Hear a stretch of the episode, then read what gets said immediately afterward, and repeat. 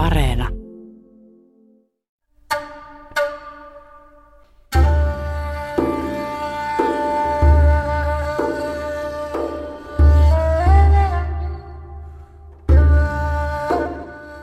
Syyrialainen taiteilija Mohammed Imak Mahouk kuunteli sodan ääniä verstaallaan Aleppon historiallisessa osassa.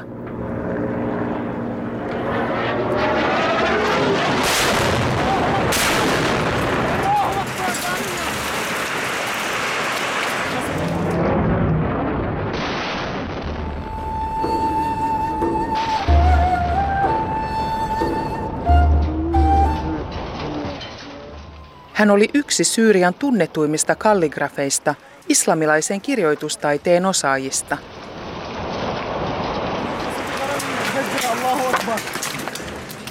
Vielä kaksi vuotta sodan puhkeamisesta hän yritti jatkaa maalaamista, mutta siitä ei tullut enää mitään. Iso osa Aleppon asukkaista oli jo paennut naapurimaihin –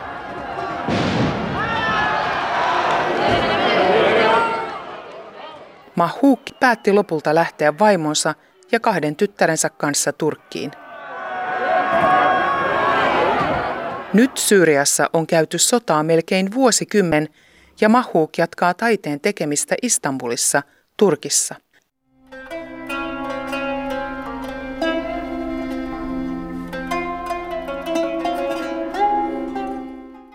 Hänen nykyinen verstaansa – Istanbulin egyptiläisen basaarin ja vanhan moskeijan kupeessa muistuttaa hieman Alepposta.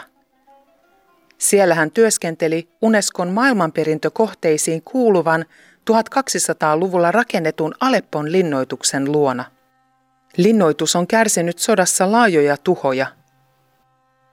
Syyriassa sota saattaa päättyä pian, mutta onko sinne enää paluuta, sitä hän ei tiedä. Kalligrafiaa tehdessään hän kuitenkin tuntee olevansa kotona.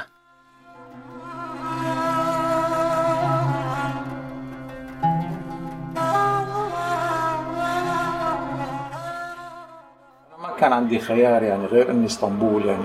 هي المدينة الوحيدة اللي ممكن أعيش فيها يعني. المكان هذا بالحجر هو بذكرني كثير بحلب يعني. علاقتي مع الحجر مع التاريخ مع القلعة. Nämä kivet Istanbulissa ovat samanlaisia kuin Aleppossa. Minulla oli aina aivan erityinen suhde kiviin. Aleppon linnoitus ja sen vanhat kivet. Oli kuin ne kertoisivat minulle tarinoita Aleppon kukoistuksen ja sen linnoituksen suuruuden ajoista. في جامع السلطانية جامع أيوبي جميل جدا بسيط جدا Minulla oli linnoituksen luona aivan samanlainen pieni verstas sultaanien moskeijan kupeessa. Se oli vain noin parin neljön kokoinen, mutta minulle se tuntui suuremmalta kuin linnoitus itse. Se tuntui tilavalta ja sen kiviseinät loivat erityistä tunnelmaa.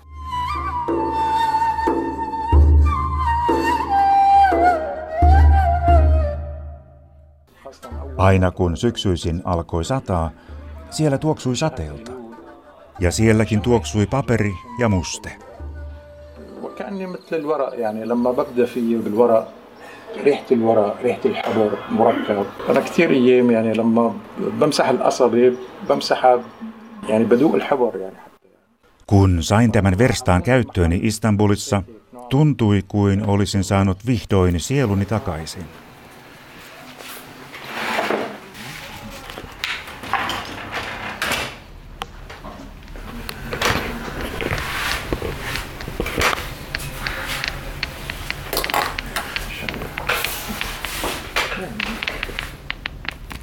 Mahukin kynästä kirjaimet piirtyvät paperille hyvin hitaasti, vaikka valmis jälki näyttääkin lennokkaalta, höyhen kevyeltä.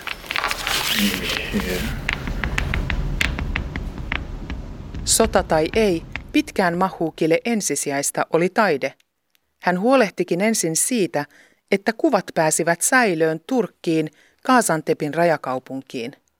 Vasta vuotta myöhemmin Mahuk itse lähti vaimonsa ja kahden tyttärensä kanssa salakuljettajien matkassa. حاولت يعني نشوف بشكل يومي القصف والطيران والمدافع وال... فكان عندي هاجس اني بعض الاعمال عندي كانت Sodan aikana Aleppossa näin päivittäin ilmapommituksia ja tykistön tulta.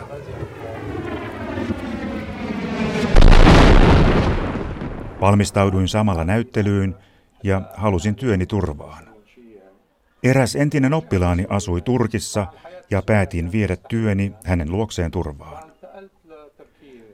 Palattuani Aleppoon elämä kävi kuitenkin yhä mahdottomammaksi, joten päätin, että itsekin lähtisimme vielä Turkkiin. Olin silti yhä enemmän huolissani taiteestani kuin hengestäni.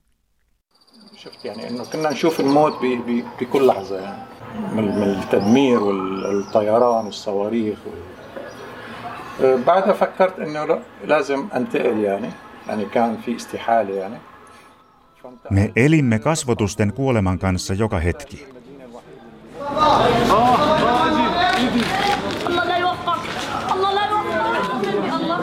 الله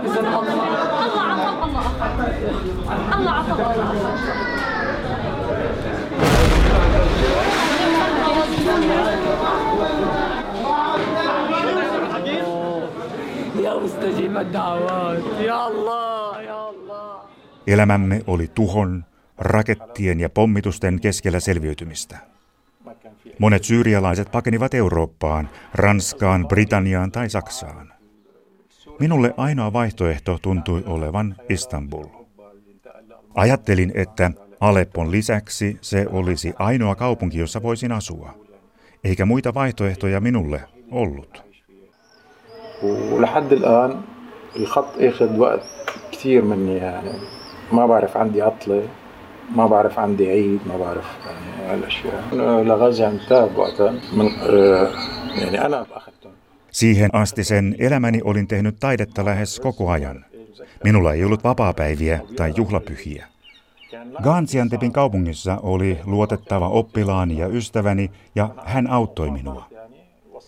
Töiden kuljettaminen oli todella hankalaa, mutta otin riskin ja toin ne itse Turkkiin. Kun olin luovuttanut teokseni oppilaalleni, palasin kolmen päivän kuluttua takaisin Aleppoon. Olin ottanut kuvat pois raameistaan ja laittanut ne erityisiin kantokoteloihin. Tyhjät raamit pidin työhuoneellani Aleppossa. طبعا فكيتهم الاطارات يعني الطريقه النظاميه يعني شيلهم شناتي Sen vuoden aikana, ennen kuin muutimme Istanbuliin, sain valmiiksi vain yhden ainoan pienen työn. Ei ollut sähköä, ei vettä eikä lämmitystä. Käteni olivat kylmästä jähmeät. Kun sitten viimeisen kerran lähdin Alepposta ja jätin työhuoneeni, sen seinille jäi tyhjiä raameja.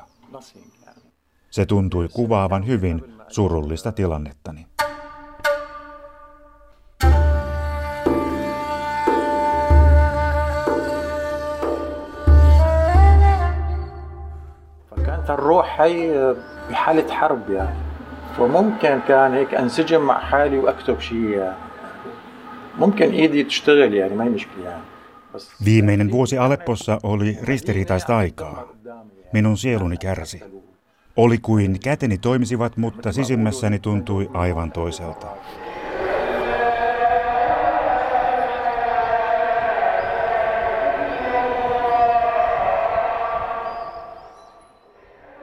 Minun kaupunkiani tuhottiin ja ihmisiä tapettiin. Itse säästyin pari kertaa varmalta näyttäneeltä kuolemalta. Oli mahdotonta työskennellä. Sisälläni oli enää ainoastaan sotaa ja tuhoa. Tunne virisi, kun näin ensimmäistä kertaa verta jalkakäytävällä. Taiteilijakontaktiensa avulla hän sai avattua joitain näyttelyitä Istanbulissa ja jopa presidentti Recep Tayyip Erdoganin vaimo tilasi häneltä taulun. Istanbul tuntui tutulta, koska 90-luvulla Mahuk oli osallistunut kaupungissa restaurointiprojektiin.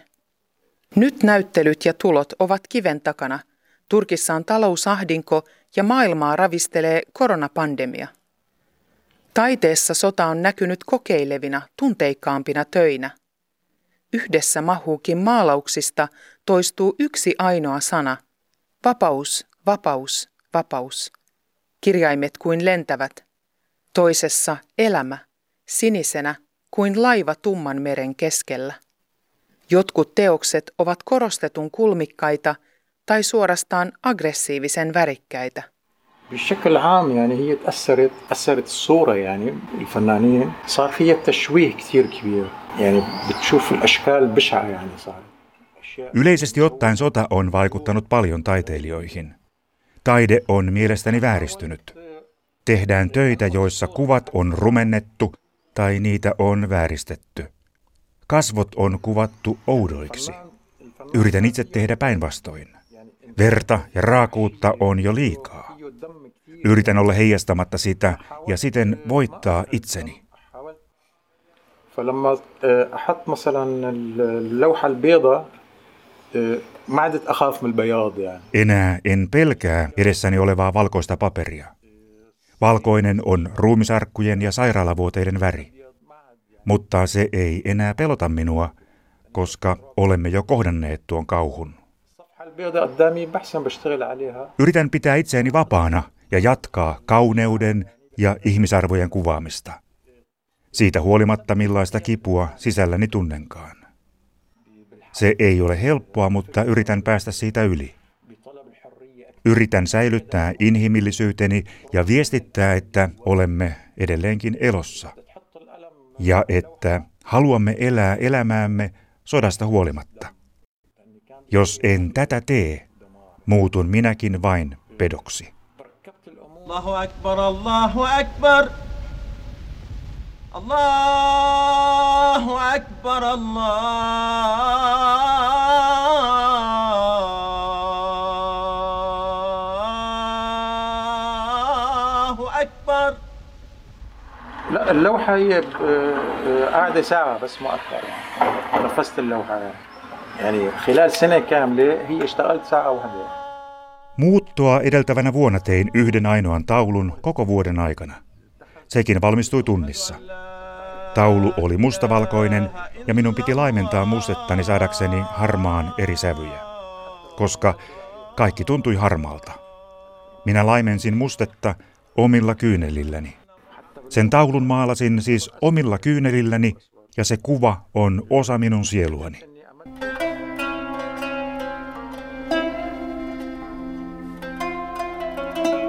حتى أنا بالنسبة قبل يعني من خلال حزب البعث كان بيحارب كثير الخط. أنا سويت معرض واحد بس بحلب. ما في أي عناية بالخط لأني له له علاقة بال بالفكر الإسلامي أو الجمالية الإسلامية يعني. Syyriassa kalligrafiaa ei arvostettu, koska presidentti Bashar al-Assadin johtama Baath-puolue vastusti sitä ja sain pitää vain yhden näyttelyn Aleppossa. Syy vähäiseen arvostukseen oli se, että kalligrafia liittyy islamilaiseen estetiikkaan, eikä Baath-puolue halunnut mitään sellaista. Sen vuoksi tuo puolue näki minut vastustajanaan. Kun pidin näyttelyni, eräs kuuluisa uutisankkuri Syyrian televisiosta tuli haastattelemaan minua. Selitin hänelle kalligrafian estetiikkaa ja sen henkevyyttä ja sitä, kuinka se liittyy islaminuskoon.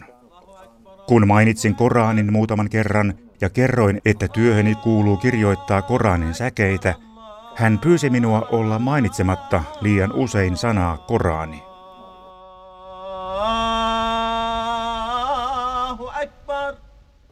He ajattelivat, että tämä oli jonkinlaista arvostelua heitä kohtaan, vaikka selitin ainoastaan työni sisältöä joten voin sanoa, että arvostus perinteistä kalligrafiaa kohtaan Syyriassa oli olematonta. Kun sitten Tunisiassa alkoi vallankumous arabikevään alussa, tein Tunisian kunniaksi teoksen nimeltä Vapaus. Tunisian tapahtumat antoivat meille tulevaisuuden uskoa.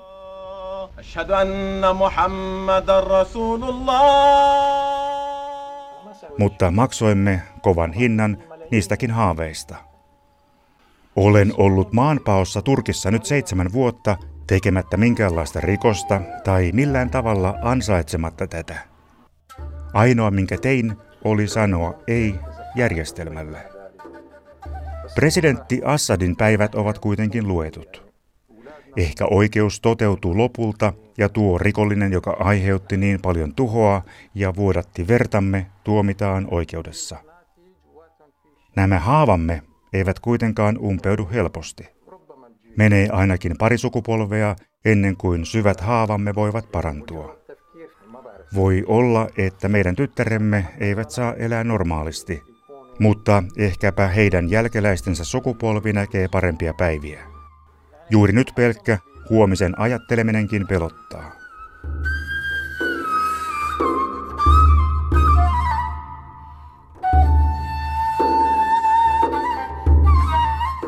بتصور الحرب خلصت يعني ما بقى يعني ما عنده امكانيه انه يشتري اسلحه يعني فلس يعني الزلمه وايران ما خرجت تدعمه وروسيا نفس الشيء يعني فبتصور الحرب Uskon silti, että sota Syyriassa alkaa lähestyä loppuaan, koska presidentti Bashar al-Assadilla ei ole enää varaa ostaa aseita.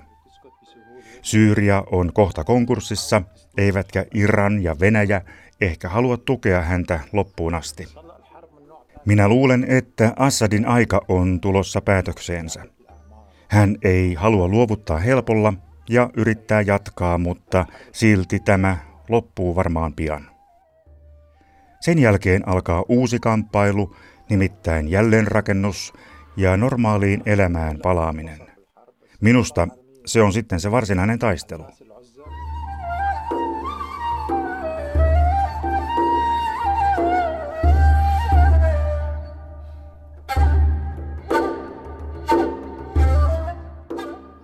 Tällä sodalla ei ole voittajaa. Assad voi ehkä sanoa, että hän voitti. Mutta kenet hän voitti? Siviilit vai nälkäiset ihmiset?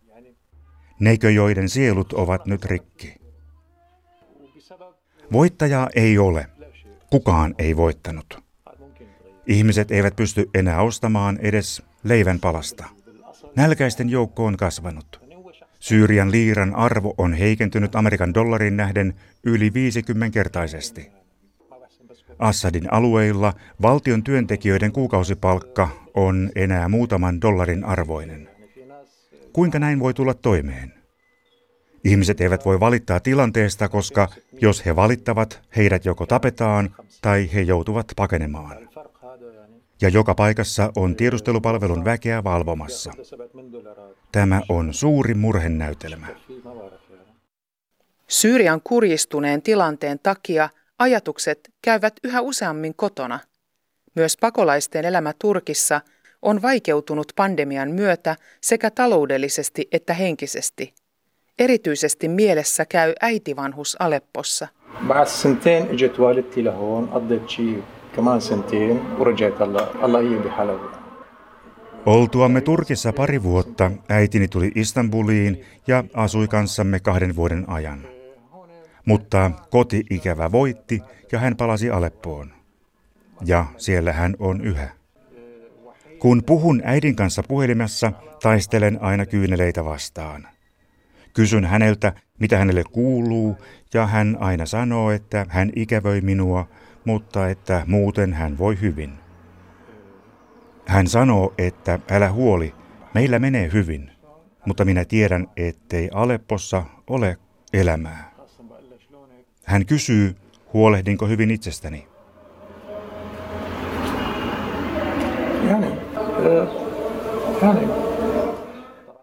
En pysty puhumaan hänen kanssaan videopuhelulla, vaan ainoastaan äänipuheluita. Se on helpompaa niin.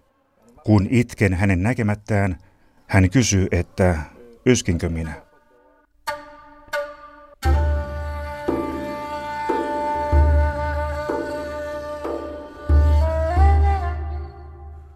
Miltä oma ja perheesi tulevaisuus sinusta näyttää? Mitä odotat ja mitä toivot?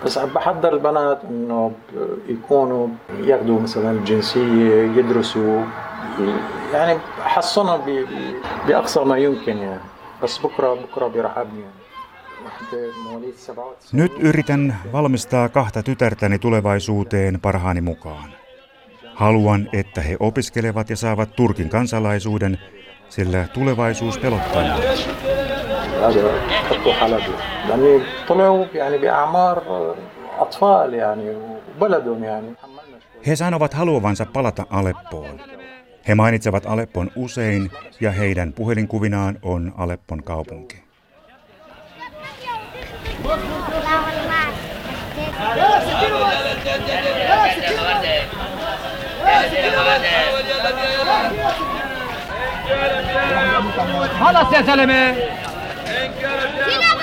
Silti he olivat vasta hyvin pieniä, kun pakenimme Syyriasta. Ehkä minä ja vaimoni olemme sopeutuvaisempia, mutta jostain syystä tämä tilanne on heille vaikeampi kestää. He aina puhuvat ikävästään takaisin.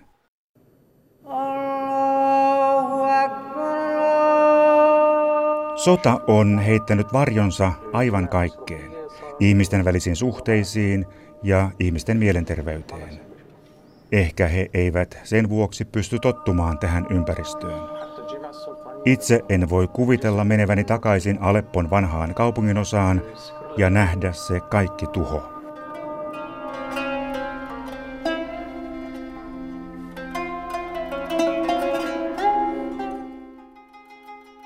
Kuuluisat rakennukset ovat siellä nyt tuhkana. Myös sultaanien moskeija, jonka kupeessa työskentelin, on tuhoutunut. في موجود عدة أسطر إيه، كتابة أيوبية يعني. سمعت حرف شيء صنفي تقريبا. Siitä on ainoastaan enää sisäänkäynti paikoillaan. حتى الجامعة السلطانية دمروه جزء هيك من المدخل موجود يعني.